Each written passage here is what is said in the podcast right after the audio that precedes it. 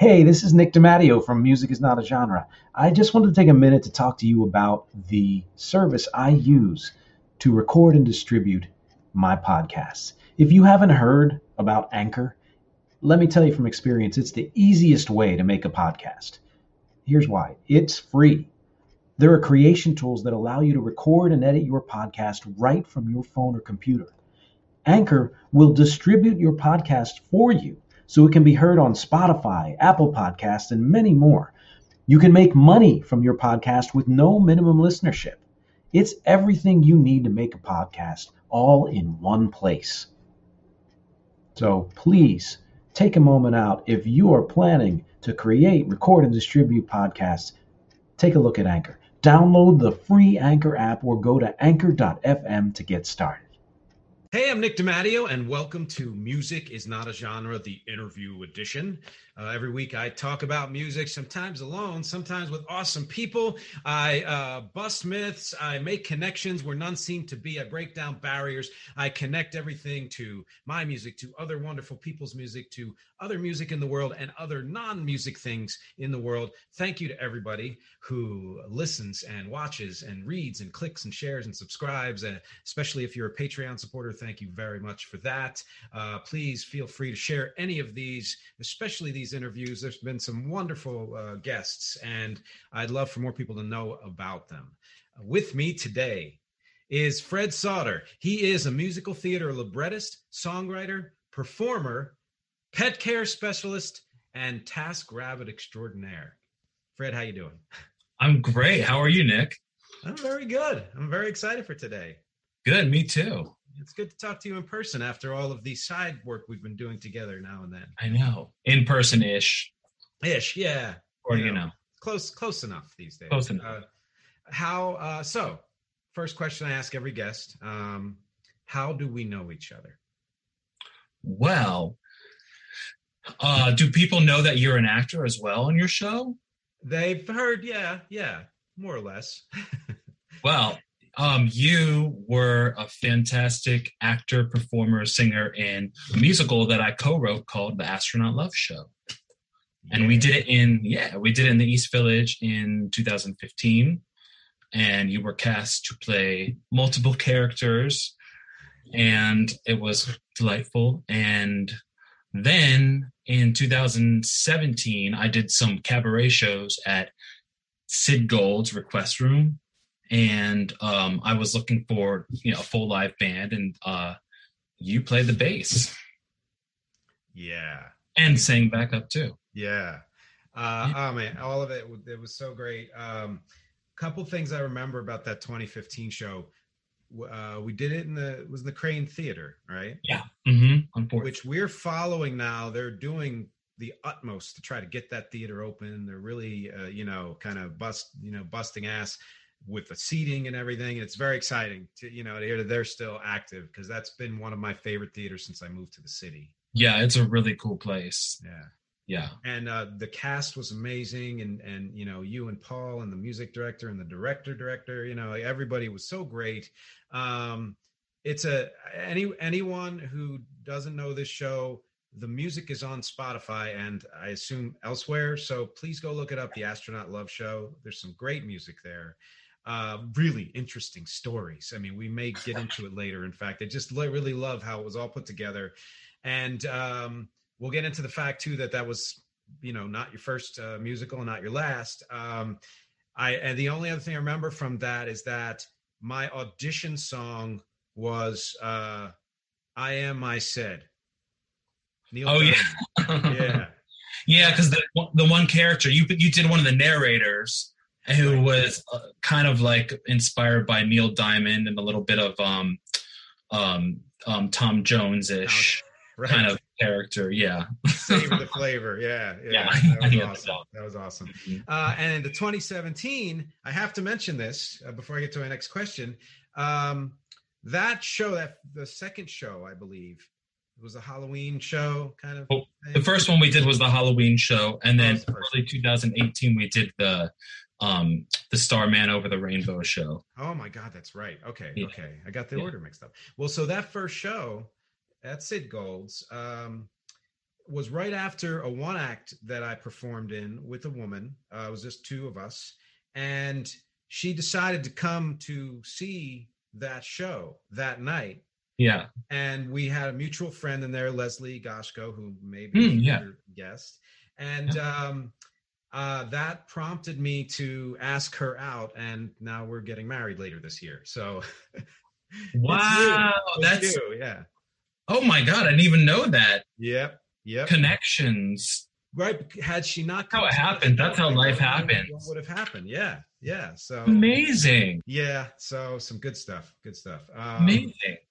And and you know we've worked we've worked since then 2018 we've been doing some things in between uh, here and there which is awesome. And i know we'll you know get together again. But uh enough of that. I would i would like for people to hear from you what what your story is. What's your background? Where you get all this great music and all the other things that you do? Sure. Um, well, my background was both art and music. I went to school for visual art at MICA in Baltimore, and I pursued both. Uh, oh, I, okay, basically, I wrote a, a, a rock opera for my senior thesis, which was it was performance art, really, Mhm. um, and it combined a lot of different elements and that's when I was like, oh, you know what? I, this is a really exciting way to express myself because, you know, I always loved things like The Wall and, you know, David Bowie's albums and concept albums, you know, Jesus Christ Superstar, etc. And I liked the idea of combining rock music or popular music and of any any sort with storytelling into a larger piece. Yeah. So that's how that's how i got started. And then i moved to new york to um, study musical theater writing at nyu so i got more into musicals but the same at the same time i've always been more you know of a rock person. And um so i've kind of ever since then it's been sort of straddling that line i guess you could say in a lot of different ways whether it's incorporating rock music or pop music into a musical that I'm writing, um, or doing it on my own, um, writing songs, etc., performing them, doing cabaret shows. Yeah, all of it. So you've been you've been in uh, into and you know creatively into musicals since the beginning. Then Yeah, yeah, yeah, yeah, yeah. yeah, Yeah, and at the and I mean I guess I I might have assumed that, but since I knew that you also have you know you do your rock and you're you know I mean clearly a writer, but you're also you're writing in the in the kind of rock world and and have performed that way too. I Mhm. was never quite sure where the you know what the first thing was. You know. Oh yeah, well, I guess it was kind of all of the above. So getting into actual music, it was I think around like 11th or 12th grade in high school that I started really getting into rock history, and by that I mean particularly the late 60s into the 70s. Um, so on VH1 they had all those. This would be the you know mid to late 90s. They had a lot of programs, um, like specials about different bands and singers and I guess like behind the music. And what was the other one called? Um, I only remember that one. So yeah. So I, I was like obsessed with those, and I got into everything, and I wanted to learn. I, I just I felt like I lived it. I was like in born into the wrong era. I felt like I should have been in the late '60s and early '70s.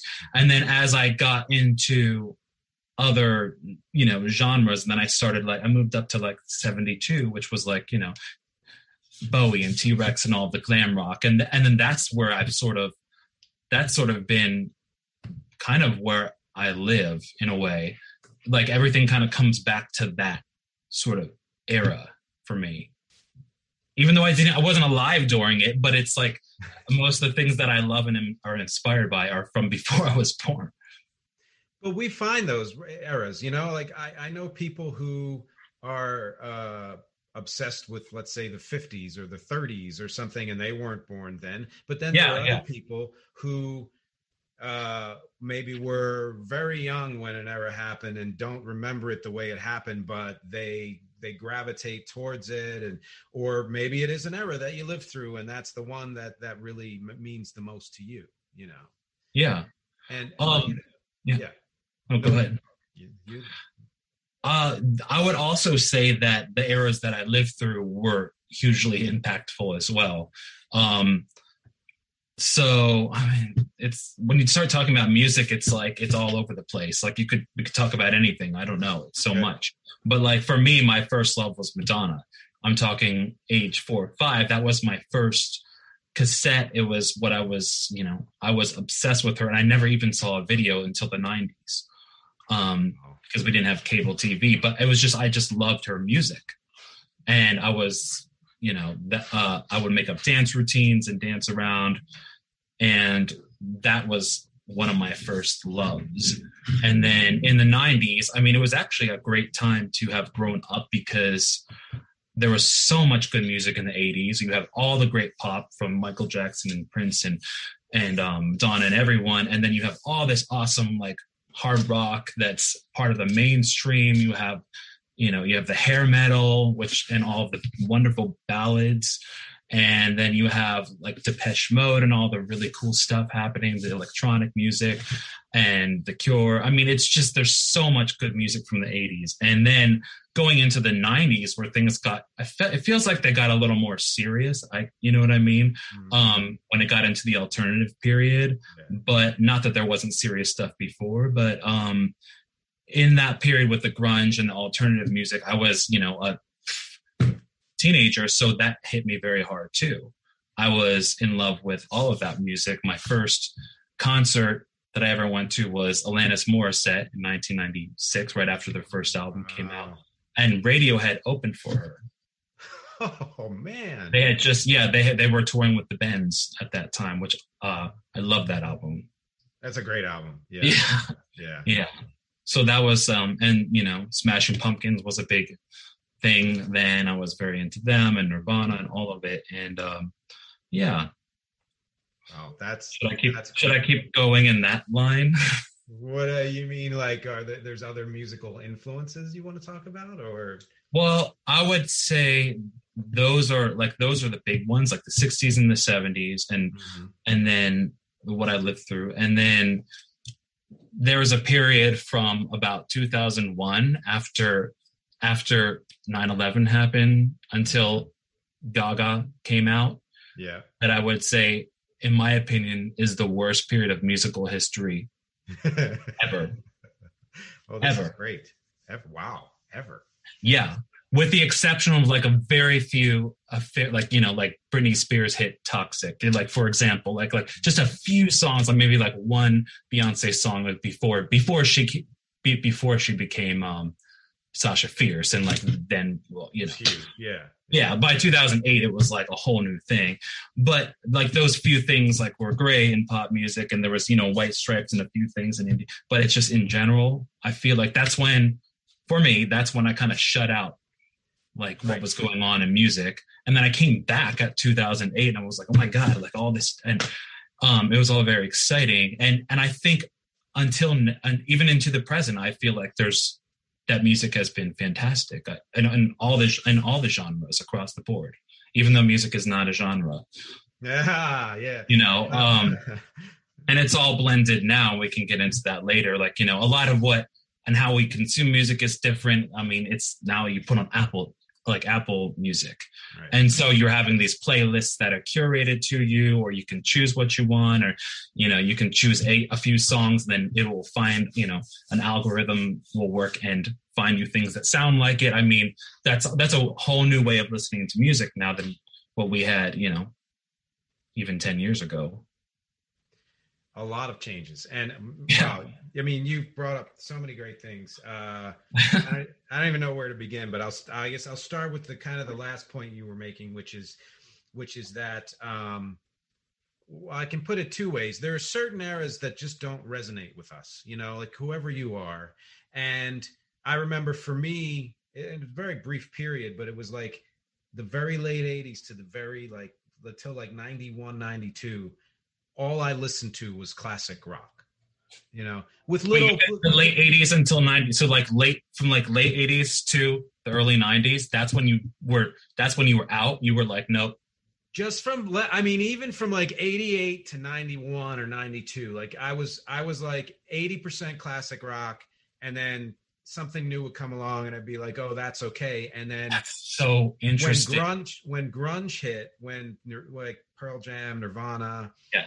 But even alice in chains and soundgarden and smashing pumpkins and even even uh That's when you came back on board. all of a sudden I was like, okay, this is something new that's really interesting to me. Even Nine Inch Yeah. Nails, that that that Yeah. time, you Yeah, know, yeah, yeah, yeah. stuff like that. Because I had been my my sweet spot was probably as far as what I experienced was like mid seventies to mid eighties, and that whole turnover of when it went from progressive rock to punk to post punk to new wave Yeah. you know, and, yeah. and the production was very kind of tight and dry. It didn't have a, a, too many of those huge big snares that the mid to late '80s had. You know, like that was a Right. that's a real sweet spot for me for production.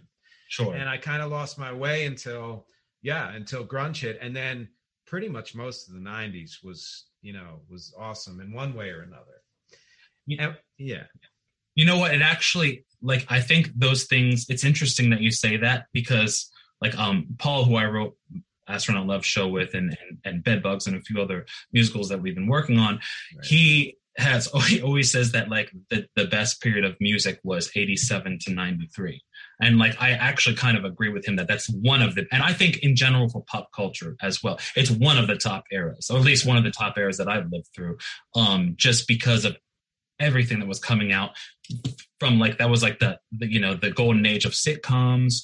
And you had you know you had um it was you know rock transitioning from the hair metal into the alternative movement. And there was really great things at the end of that and the beginning of that era and and how they you know think about guns and roses. They were like the kind of bridge between the two in a way Yes. you know were. and like they but they were also like celebrated classic rock but they were just like uh you know um the epitome and um and then in pop music and you have madonna at her height there i mean like michael jackson at his you know one of his heights and um it's just I mean, I, I, I kind of agree with him, and it's interesting. That's like the period that you checked out. You're like, well, right and that's what i mean and, and the funny thing is i kind of agree with you in a way about the first decade of this century in that like so you have all these seismic shifts from really from let's say the 70s to the 80s was huge and then Mm, the 80s yeah. to the 90s was huge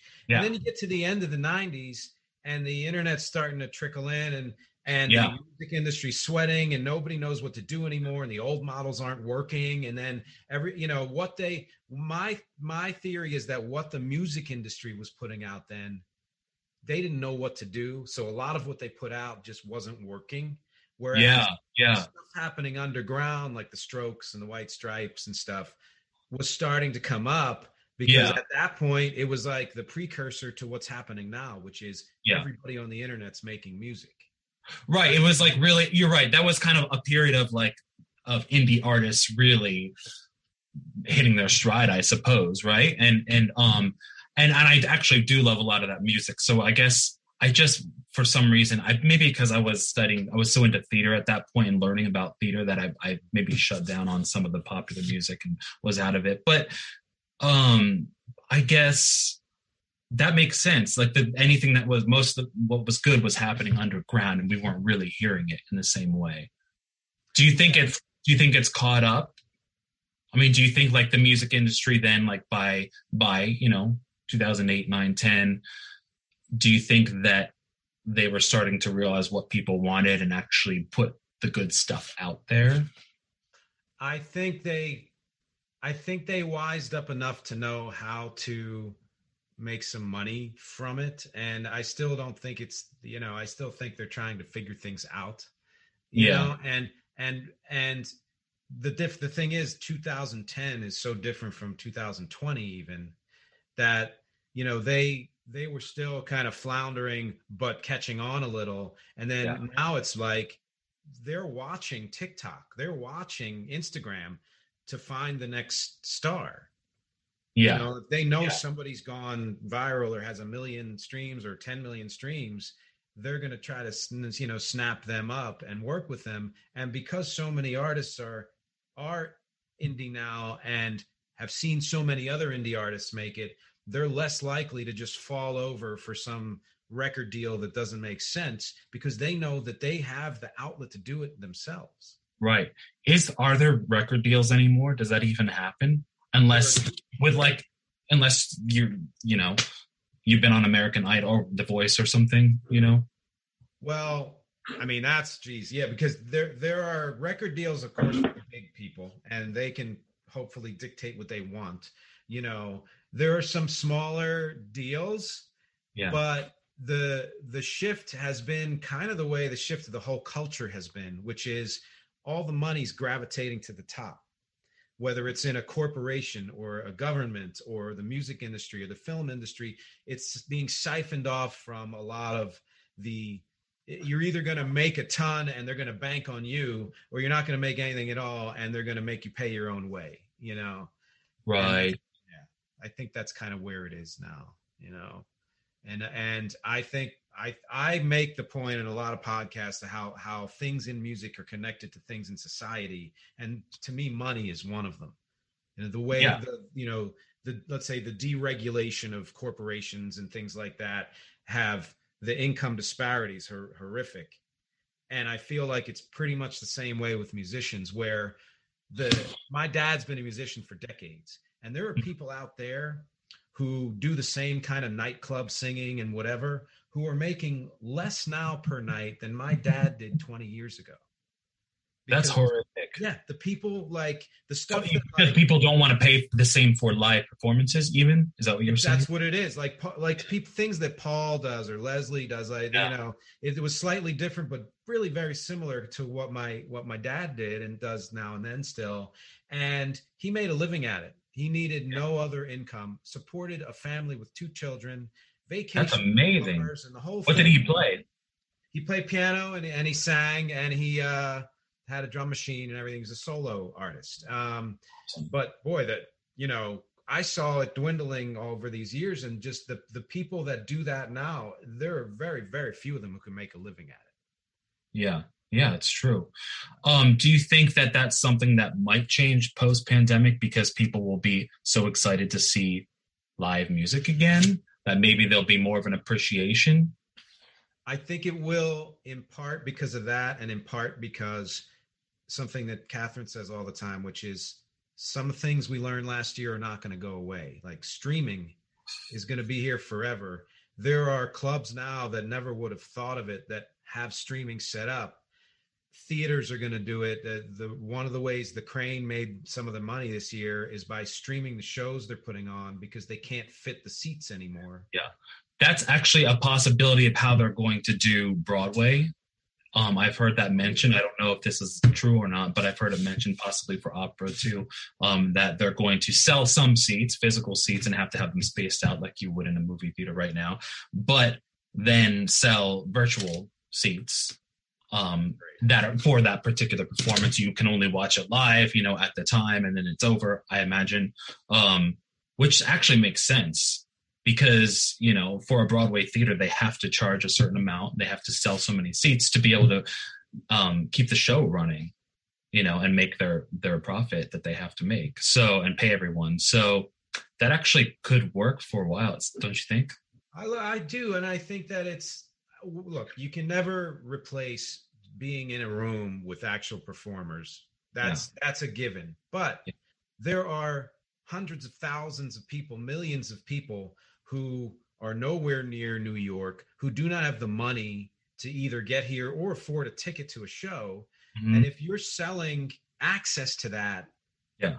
you know, I have friends that live in California or in, in England who got to see me perform for the first time last year ever, you know? And if that can be blown up, like you said, to Broadway or Yeah. hopefully to the smaller theaters and, and music venues too, then everybody benefits because they're not worried about making their money, which which puts less of a burden on the musicians themselves to have to drag in every single friend and relative and fan just to justify their existence, you know. Yeah, yeah, no, you're right. Um, actually, and I have personal experience with that as well because last year uh, I started doing shows online on Facebook Live, and um, and then eventually also YouTube Live, and so simultaneously. That was the first one was like a Stevie Nicks tribute a year ago. Would have been, I guess, yeah, it's on her birthday, so a year ago. Um, and um, I think I did about eleven shows until December. And so what was cool about that was like I'm on here and there can be, you know, a friend from college, a friend from high school, a relative, you know, who lives in California or wherever, and they all could be watching me like live at the same time, which is pretty exciting. I mean, that was not a thing before. Or if it was, it wasn't something that we, you know, did regularly. And I, I, I don't know what, you know, I, what the, um, if that's going to continue, if it's going to be a combination. Yeah. I think so. I think you're right. I think it'll be a combination. Uh, I think as technology has gotten easier and it's easy and cheap enough for these places to just leave it up, that hopefully it'll just be one of the things that you just bank on from now on. Yeah. Yeah. Now, one of the shows you did last year was a tribute to uh, Lilith Fair, right? Called All Yes. Yeah. Yeah. Tell me about that. Um, well, um, I had always wanted to do a tribute to the women of the 90s, particularly the late 90s. And um, so uh, that was, let me think, that's that was something that had been on my mind for a solid 10 years or more, just as an idea floating around of how am I going to, you know, do that. And I definitely wanted to incorporate some drag elements. And then was thinking about the Lilith Festival. I'm trying to remember how it it happened very quickly. I had done the Madonna show, did the Cranberry show, and I was just like, I want to do a little thing. And then and then I just started asking a few friends, and then boom, like I was like, okay, this is gonna be a whole production. 22 people, two nights, I put it together in like four weeks, I think. It was crazy. It was crazy. Um, very fast. But um, yeah, really exciting. I don't. Oh, I wanted to do a new take on a modern take on it. So not. Um, so I wanted it to include trans women, non-binary folks. And you know, like the the full spectrum. And and what I did is had everyone choose an artist who played at Lilith Fair, and I, you know, um, and a song or maybe two different songs, and then I, you know, because I didn't want anybody singing the same songs, you know, sing song twice. So, and um kind of gave them like the parameters. And then if, but it was very loose. It was like you can do it as a live performance that you film and then or you can do it as like a music video you know you can it can be political it can be funny it can be i just wanted to keep it very open to interpretation and just give the the biggest gamut possible um as an interpretation of a tribute to the Lilith Fair. And then I decided I wanted to host it in drag. So the first night I was inspired by the mythological character of Lilith. And the second night was um what was she? I guess it was more of a it was you know it was more of like a, a, modern gothic take because there's some video games and there's some other things in popular culture in the last you know 10 20 years that have referenced lilith as a character and they tend to make her a little bit more gothy i guess you could say. Mm, okay. So that's so that's sort of what i went with for the second one so the first and, night was just straight Lilith, like in like historical Lilith, and the second was more like God. Yeah, like it literally inspired by that painting. And I had my friend Amanda Bujak, who's a costume designer, um, design it and and make it, which was really cool. She made the the dress for the other night too. Yeah, that's so that, that was, can people see that, that really anywhere? Cool. Um, you can see it. Uh, yeah, you can watch the whole thing on uh, my YouTube channel. Excellent uh, I know you owe me links, and I'm yes, I'm, I'll give it to you after. Everybody, any links you want to share, I want sure. you all to click every single one of them and listen to whatever's there because yeah. it's going to be all great and super diverse stuff. So yeah, yeah, I'll get, I'll make sure I get them from you next few days. Yeah. The other thing is that it was um, a fundraiser as well. For what was the fundraiser for? We raised um well that was another thing that was a group decision um, and we decided to raise money for RAINN and for Black Women's Blueprint. Oh. That's what it was for for that time. You know, I, it's the kind of it's a kind of idea that I think I might do in the future as a live thing, mm. possibly every year, every other year. We'll see. Why not? What one of the things I've always been impressed with is my my I mean, as you know, I've done musical theater, but my background has been more in rock and and pop and you know. Yeah, yeah. we stuff. share that. Yeah, we do exactly have a you know mix with a slightly different weight, but the same kind of elements. Yeah. And um, I, ha- I, you know, I used to, I used to be, uh, pr- you know, uh, produce like theater shows and uh, was part of a, a, film company and we would produce that. And so I've been on that production side and I have an idea of what it's like to put a show together. But, but I'll tell you, my sweet spot has always been let's get the band together and rehearse the songs and just get up on stage and do it. And that's a very different thing. You know, all the shows yeah. I did on, you know, Facebook last year were all pretty much just that, like me or Catherine, you know, Catherine and me and yeah. let's put some songs together, rehearse. It doesn't take the same. It, it, there's different, you know, efforts, but it ta- doesn't take the same amount of pre-production in order to get a show like that together. And and it seems like so much of what you do, you just have a you have a real sense of how to put shows together. Well, thank you. No, I think producing is is definitely a part of it for me because uh, that also comes as you know as when you're writing a musical, you're thinking about a lot. You're thinking about everything when you're when it, especially when it's an original story that's all coming from your mind or the mind of your yours and your collaborators and you're thinking about everything from cast size to to themes and you know um you know even you, you, i imagine that's what the stage looks like. I imagine even costume elements. I mean i'm not going to design those things but you, but part of it's all part of it's it's all part of the conception for me. Same thing with writing songs.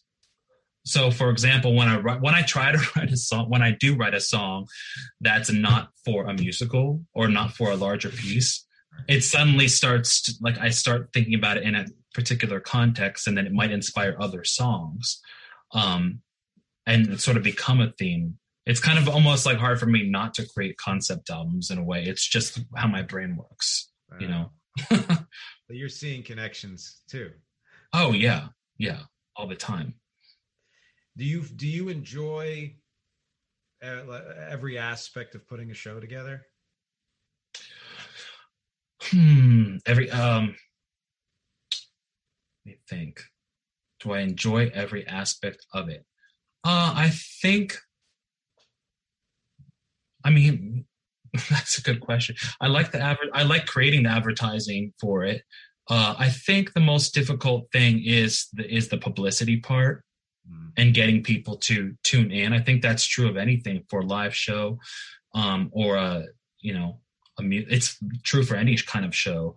Um, I also, you know, I had a, a, rock band in 2015 to 17 called The Production. and yeah, and so we did about, I think, 25 or so shows or 30 shows over the course of two years in the New York City area and, and New Jersey as well.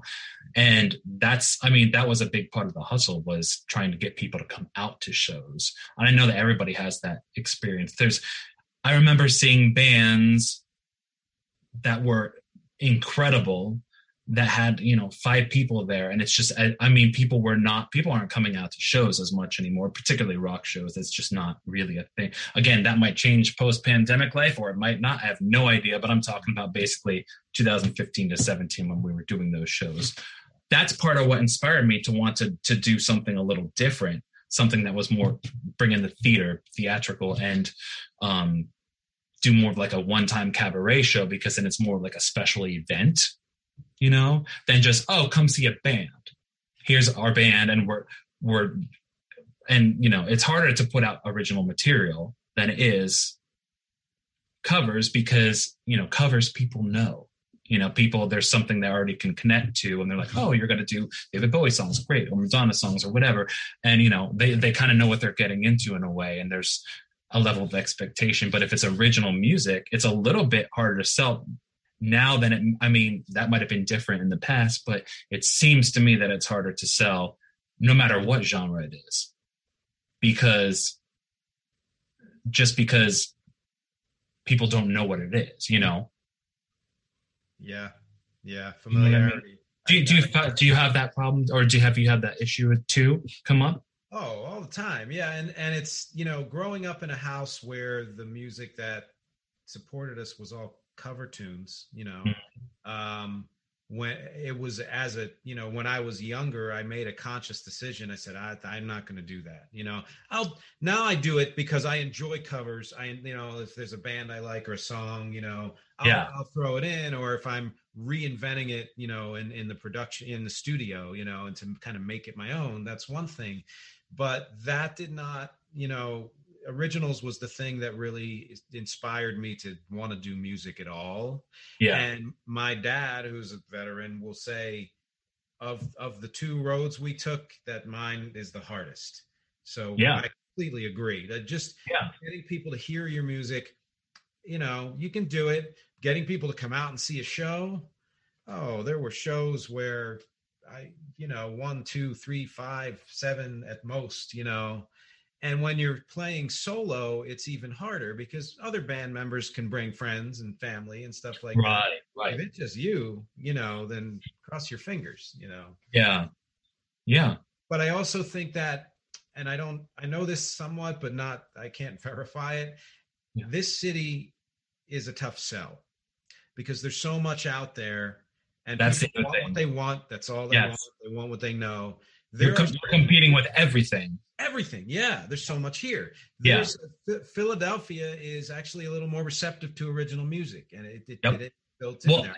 That's where I grew up. most most okay most smaller cities are. And like when we when we um would play in new jersey it you could have a packed bar. I mean you could be performing to a pack because it is more of a community in in smaller towns and smaller cities. And it's people that's what they people do go out to see bands and support it um their friends and things like that. And and and strangers are just like oh i want to go see an original band like let's go there's five bands playing at this great club tonight let's I mean, like it was, it, it is, it is almost more like it was in the '90s, but like, you know, like the '90s were everywhere. For example, do you know what I right mean? right that's the and that to me That that's people just go out and see music. You know, yeah yeah you knew you you kind of made a you know made a point uh, way back that the 90s seemed you know darker or more serious than the 80s right and in a lot of ways. In In, other of ways, not. But yeah, but and i think what you're what you're maybe what you're really saying there is that it, that's in terms of pop culture because there was a lot of darkness in the 80s in certain Oh, yeah. and you know like public image limited and you know even some parts of new order were dark and and then Yeah. proto grunge bands and all this stuff but it wasn't pop music and then all of a sudden pop music became dark for a few years yes, yes. fascinating and wonderful yeah. Yeah. Exactly. I mean, it, like they said, it's like Nirvana was like the year that it was like punk came um, above ground. You know, that's basically how it was interpreted and it's pretty much true. And people then you know are are singing about um being depressed and all those things and making it cool. And it's like or not even cool it's like no you have to be depressed otherwise like you suck. And it's i mean like it was never like that before and it hasn't been like that since then. It kind of like I in a I mean it was the generation X which is a little before me but I mean I was young enough to be affected by it you know yeah Um, of course yeah. yeah and and and that's you know it's like watching a culture uh pop music go through growing pains so it you know yeah yeah and, and and then we we go through periods of slight darkness or whatever and now the Yeah. thing i like about today that and believe me there are eras i would love to revisit just for music you know a lot Yeah, of yeah. stuff you know Yeah. in the past. But today what i like is that there there is no music that you that you can't find. There's no music that you can't do yourself that you that you can't find an audience for.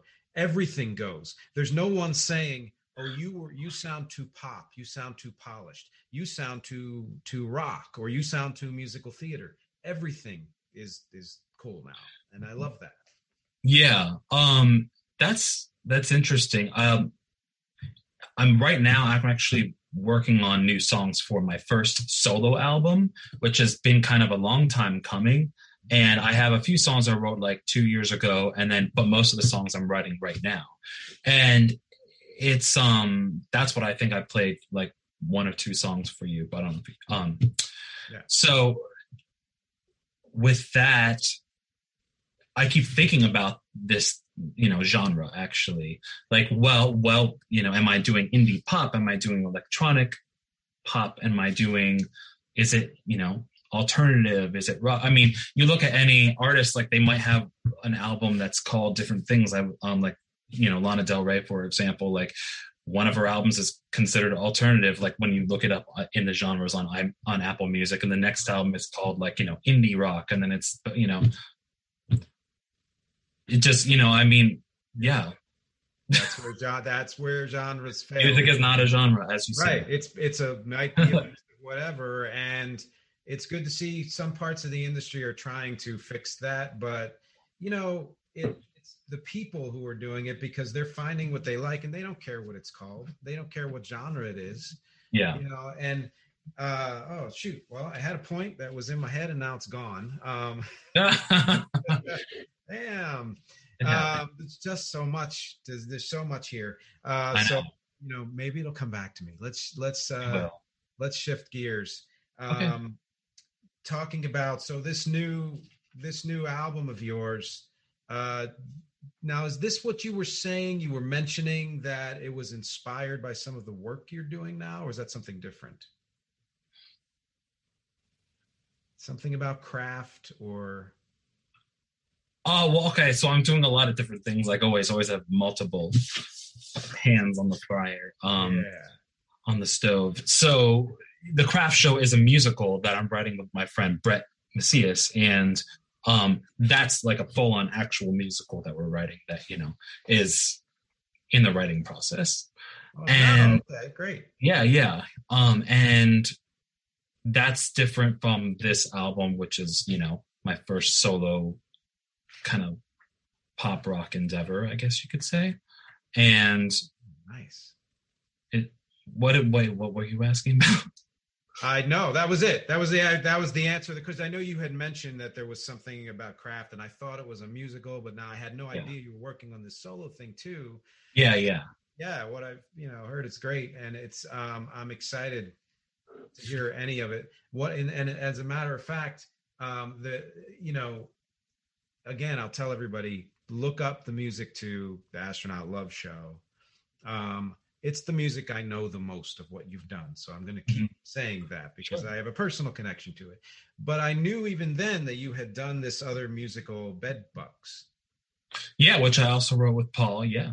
Was that your? Was that the first musical you did uh, full production of, or what's the story there? That was the first. Um, no, I mean the first one I did was the one in college, um, and then I and then in grad school i wrote two musicals. Um, they didn't get to production but the, so i guess bed bugs was the first it's the first one that was produced in new york let's put it that way. Okay okay right. Yeah yeah. What was it about? What is bed bugs about? Yeah. It's about um, a, fem- a female um, um, exterminator who is obsessed with the bed bug epidemic and well you know this would it takes place around 2007 8 when when the bedbugs had just come back to new york city after decades of being away. And she has a personal vendetta against them and creates this super insecticide and it accidentally mutates the bedbugs into human size sexual glam rock singing um super warriors naturally. Yes. And then, of which the king, the leader, Cimex, seduces her to the dark side. Mm. Wow. yeah. Mm. And there is a um, subplot about a Canadian pop singer called Dion Salon, based on, you can probably guess, so that that music is very much in there. It really um, combines a lot of a lot of influences from the 80s and that the hair metal sort of era with the pop like over the top pop 90s the Celine Dion esque feel. Right. Uh, it kind of combines those two types of music and oh, makes wow. it a musical. Yeah. Yeah, it does. Yeah. Wow. Yeah. sounds great. Yeah. And uh, did you ever record any of that music? we have some demos. It, um, it's a long story, but you know, we never got an album made of it. Yeah. But eventually, you know, sometime at some point, it will happen. I'm sure. I hope so. Yeah. yeah. and then you followed that up with uh, that that uh, the, the astronaut love show, which we talked about. I've mentioned maybe four times already. Nobody has any idea what we're talking about. Can you describe this show for Sure. So Paul and I decided that we wanted because you know we we like true crime and and we like um really bizarre stories that have a lot of um unexpected details to them and so we took the three different stories from the news and combined them into one and one into one musical. And the and you know weave the themes in and out between the three of them. One of the stories is uh, about the astronaut who drove across the country allegedly wearing a diaper in 2008 to allegedly you know um take out her her um lover's new girlfriend. Yeah. So there's that. Um another story was about Joyce McKinney, who um, there was uh, so her story mostly took place back in the 70s, and she was um, obsessed with or was in love with this Mormon missionary and kidnapped him allegedly. Um, you can look it up. And and later, she was the first person to publicly have her dog cloned. so her, her story is a two-part story. And then the third story is uh, the darker the darkest of the three. Um, it's about armin meiwes who in 2001 um, was the famous gay german cannibal who devoured his lover and his willing lover. That's yeah. right willing yeah yeah. So those are the three stories, and it's totally insane that we put them into one musical, but we did. We did that, and there it is. Yeah, it worked. and my and my and my at the time 90 year old aunt came to see it, and she loved it. So for real, it worked. Yes. yeah. Amazing. Um, what did you like? Did you like enjoy doing that show? Oh God, I loved it. I what I what I liked about it were for me were other than just the performing and the cast and you guys were two things. One is the diversity of music. You know, being able to go into kind of a glammy disco and and really, you know, get that on and then yeah. do like a heartfelt, you know, the acoustic song and just the the where it ranged and then to be able to eh, eh, you know uh, express my in, in, you know insanity for wanting to do different voices and different characters all the time all in one show was a real thrill. Totally. Yeah. yeah, no, it's fun. And that show was um, musically inspired by the decade of the 70s. So, because, you know, Joyce's story took place then, and then the other two characters, you know, they were child they were children of the 70s right? So even though the things they allegedly did happen later they grew up in the 70s and so and we also tied everything to the 1969 moon landing thematically. Oh, yeah. i know it's a lot. It's a lot. It's like a zillion layers. It's crazy. But um and so that's why there is you know there's a disco song there's like a singer songwriter song there's country there's um a punk song there's a um a very rush inspired uh prog rock song, like you know. So we kind of just took all and all these different genres of the '70s and just let that be our, you know, pal- uh, our palette, I guess. I think that's probably why I liked it so much. I mean, I I I know enough about musicals to kind of know, you know, generally some things, but I've never been immersed in musicals the way some people have. Yeah. And I think you know, I have my favorites from childhood and from before I was born, and then some of them a little later on. Some ones that my kids like, I get into because they get into them. But the thing that's always attracted me to, um, you know, attracted me to your show and to other shows like that, and to other artists, even non-musical theater, is is someone who's willing to go many different places, you know, with without fear of things not holding together it's why I've always liked Bowie or Prince or you know, and and then your musical as well. Just hey, Yeah. this song works best for this. It doesn't have to sound like the song that came before it. that's interesting and that's something i've always yeah i'm all about versatility right so um and especially when it comes to music so that's that's exactly right and when i was when i was working with the band with the, the production that was and and with my friend nicole you know when we were talking about the songs we wanted to do and and it was that was always the thing. It's like how far can we stretch it from like you know being you know this really intense rock song to this like very glammy ballad to having a little bit of country flair? You know like how far can we stretch and still be the same band? You know i don't know the answer to that but it's um i i do enjoy variety. And that show in particular astronaut love show is i think the most extreme example from something i've done Hmm.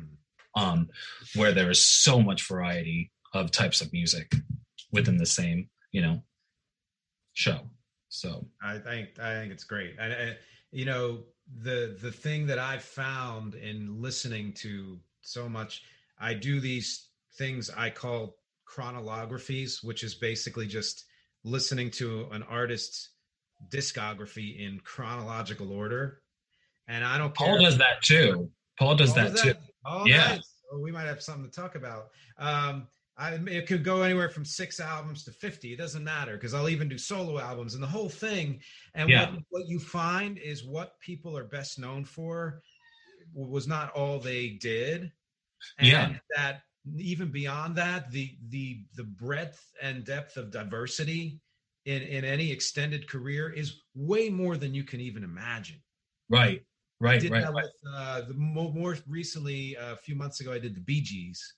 Mhm. Man, oh yeah they started they started out like um a soft rock band really you know they were doing like like with blues influences and other things you know in the late 60s and in and they and in the mid '60s they were doing Beatles type stuff. So they Right. they, they had that, and then of course the yeah, and then it goes on.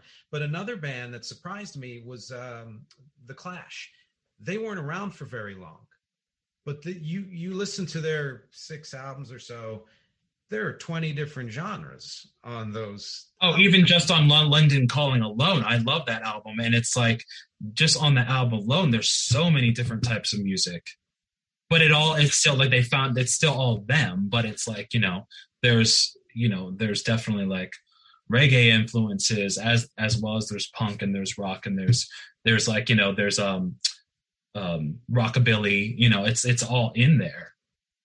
I like that you say it's still all them because I think Yeah. that that is a that is kind of an external internal perception that we're always struggling with. I did a podcast Definitely. last year on what what does identity really mean and we always we have such narrow ideas of what our own identity is but what we what we what we see in others and what we don't realize even in ourselves is that people looking at us we could go way farther you know afield than we think we could and people are still going to say oh you know that's fred that's nick that's the Yeah.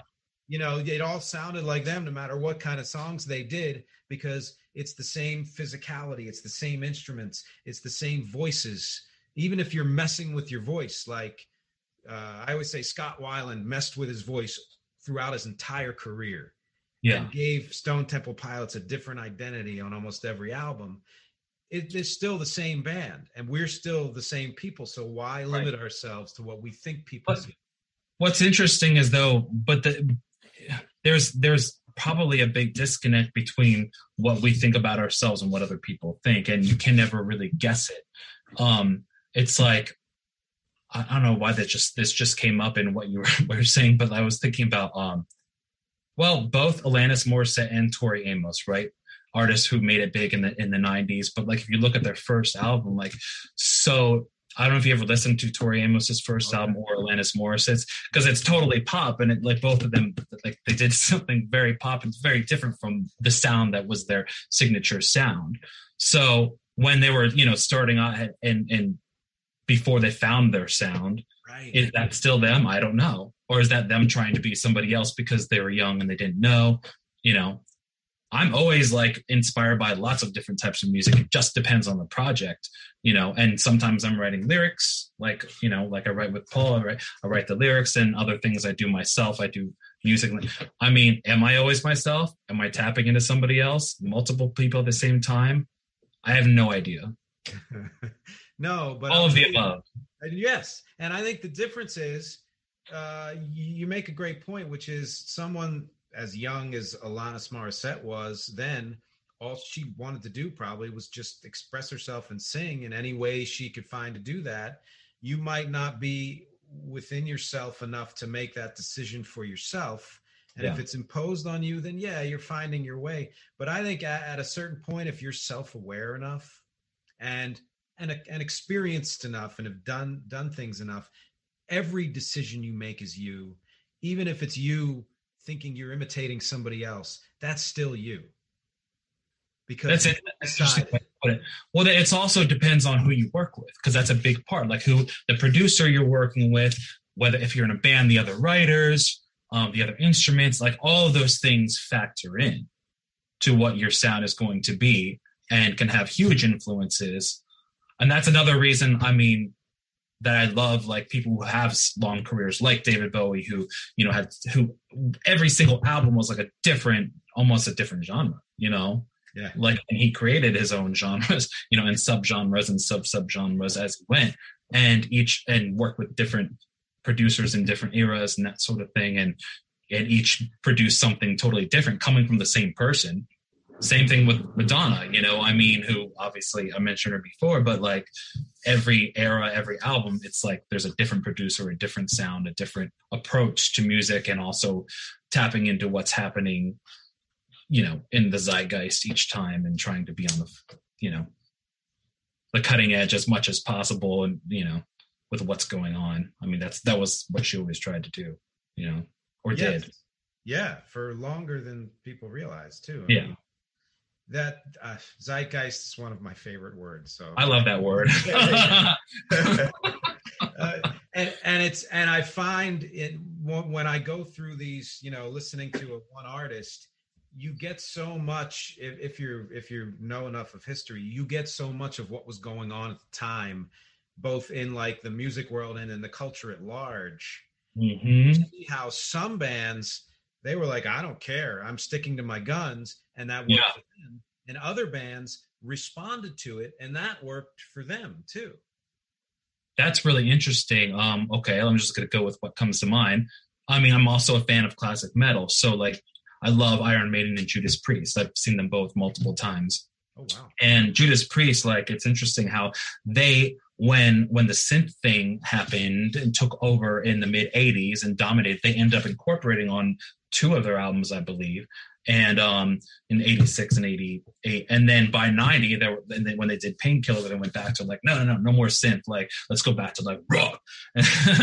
And um whereas during that time i don't really think there's much i don't think there is any I don't think Iron Maiden never ever did that, but the, there is other influences. But you know, I guess they're they're really kind of similar in a way, kind of similar bands. They're the same genre, kind of started at the same time. Well, Judas Priest a little earlier, but you know, um, they but they also started as sort of pop prog rock and then came. But I guess that's an example of them being you know somewhat influenced by what's going on, and but they still it was still them. You know what I mean? It was still very much Judas Priest. I, don't know if you're point. a fan or not, but I act they like maybe four, three, four years ago. I listened to all their stuff too. You did? And yes. And any I, takeaways? What? What's that? Any, any takeaways? Um, what I would say to people is listen to the lyrics because there's stuff in there you don't realize was thrown in there that's just not just brilliant but very insightful and expressive. And um, yeah I did, and I did you. I did a piano version of uh, "You've Got Another Thing Coming" last year. Amazing shows, yeah. so you know, the tribute, but yeah. So no, and I agree, and I I I love that. Do you feel like because you you also mentioned early on the phrase performance art?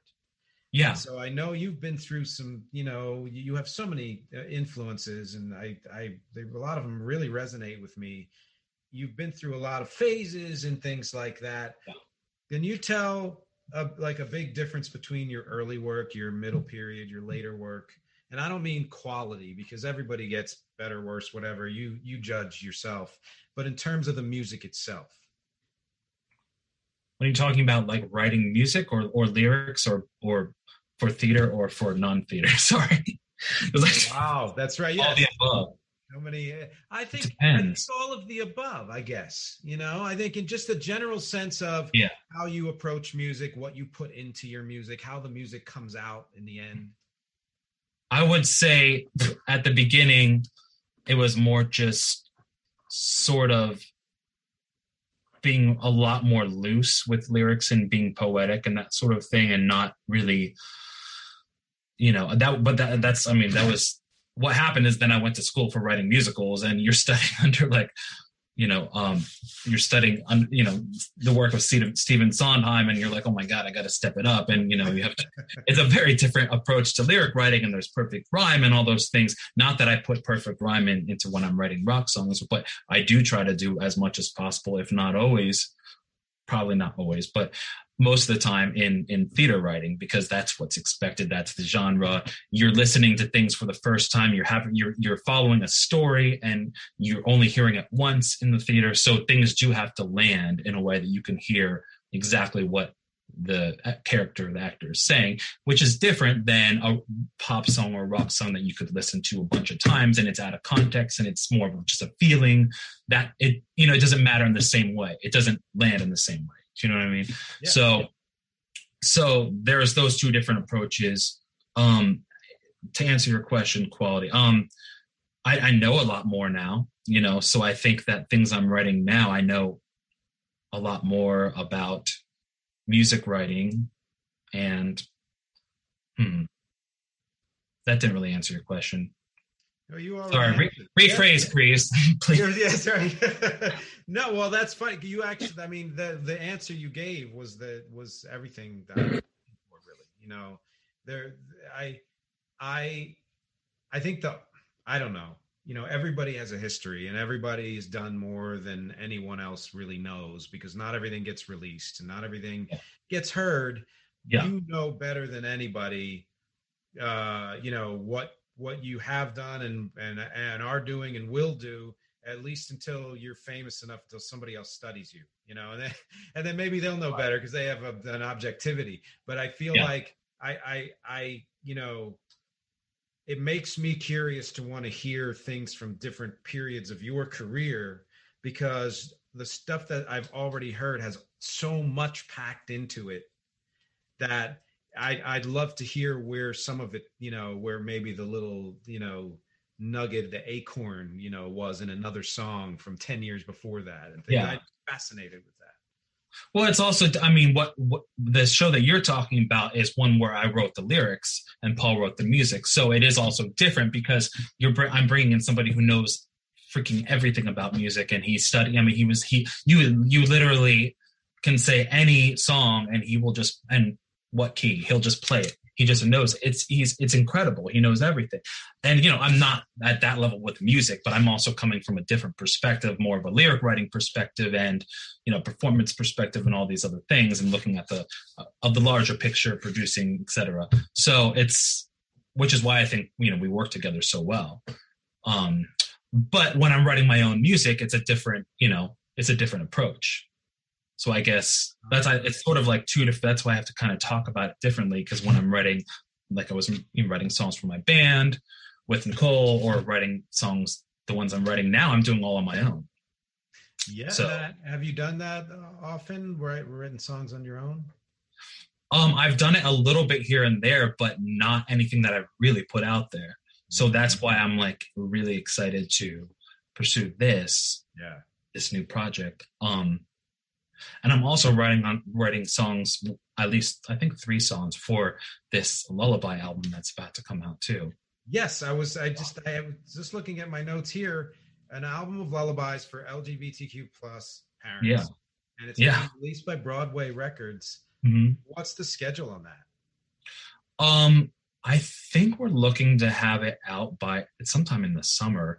Um, we're right now because it's we've um, brought in a lot of other composers to write songs for it. And it's it's Ryan Bauer Walsh's project, and he brought me on board, and now we've brought other composers on board, and so right now everybody is writing their song that they're going to contribute, and we're starting the process of choosing and reaching out to singers, and um, I believe we'll be recording like in May, I think, yeah. Nice. So yeah, That's great. yeah, And you said you're doing three songs. yeah.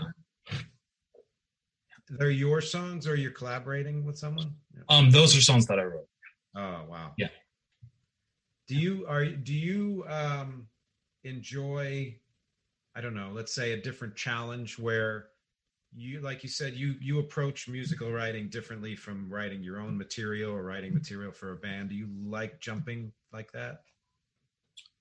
Uh, I'm kind of a shapeshifter. I do like I like working with different people and working. I kind of like the having different constraints for different projects and different um, you know, um, different ways to express a, a different part of myself in each thing I do. Do you know what I mean? And I, I'm really, I think I'm really good at tapping into another person and bringing and and allowing them to bring things out in me and and vice versa you know and creating something that that i wouldn't have done on my own you know um i think and it's that's going to be different with with everyone you know everyone i work with it's a different experience You're and yeah, and what what you come up with couldn't couldn't possibly be like what you do on yourself or with someone. Exactly. That's- Exactly. the thing about it. Yeah. and and when writing songs yourself you do need, still need that feedback which is why it is important to work with a producer or somebody who's going to give you um you know another perspective on it do you uh, are you on your music do you do you have that experience too do you like working with producer or somebody who can guide you You you know I I've done both. I, I've done uh, music by myself. I've done it with other musicians whose input has been super valuable. I've worked with uh, a producer who we were just simpatico. You know, like eh, like he he understood what I wanted, and if he thought it wasn't going to work, he'd tell me why, and we'd shift and all of that. I also have worked with a producer who didn't quite get where I was coming from, and the music that came out was fine, but it, it didn't really hit the mark. You know, at what point did you did you realize that in the process that was a tough situation because it was the first producer that I um, attracted from previous work who called me and said, I want to work with you. So Yeah. I was hungry and like, I have to do this. Yeah. And midway through this months long process, two like three three tragic things happened. The, I guess the least tragic, if you can say that, is that George Harrison died, and that like that was like uh, hard for me. But 9/11 happened before that while we were in the middle of freaking oh recording, jeez and then I find out that this guy who just moved to Brooklyn opened his own studio. Is I'm his first artist he's producing. He has a six month old daughter, has brain cancer, and is dying. Oh. So Wow. there That's was no lot. way for me to have the headspace to say, uh-uh. listen guy this isn't working i'm i'm out of here i was like what can we do to make this a good experience and just make good music and try to bring out you know some of the things that you're hearing because christ this is going to be your last you know production ever. So it was a Yeah. weird situation but yeah. That's intense man. It was intense But yeah. you plowed through and you still you still put it out?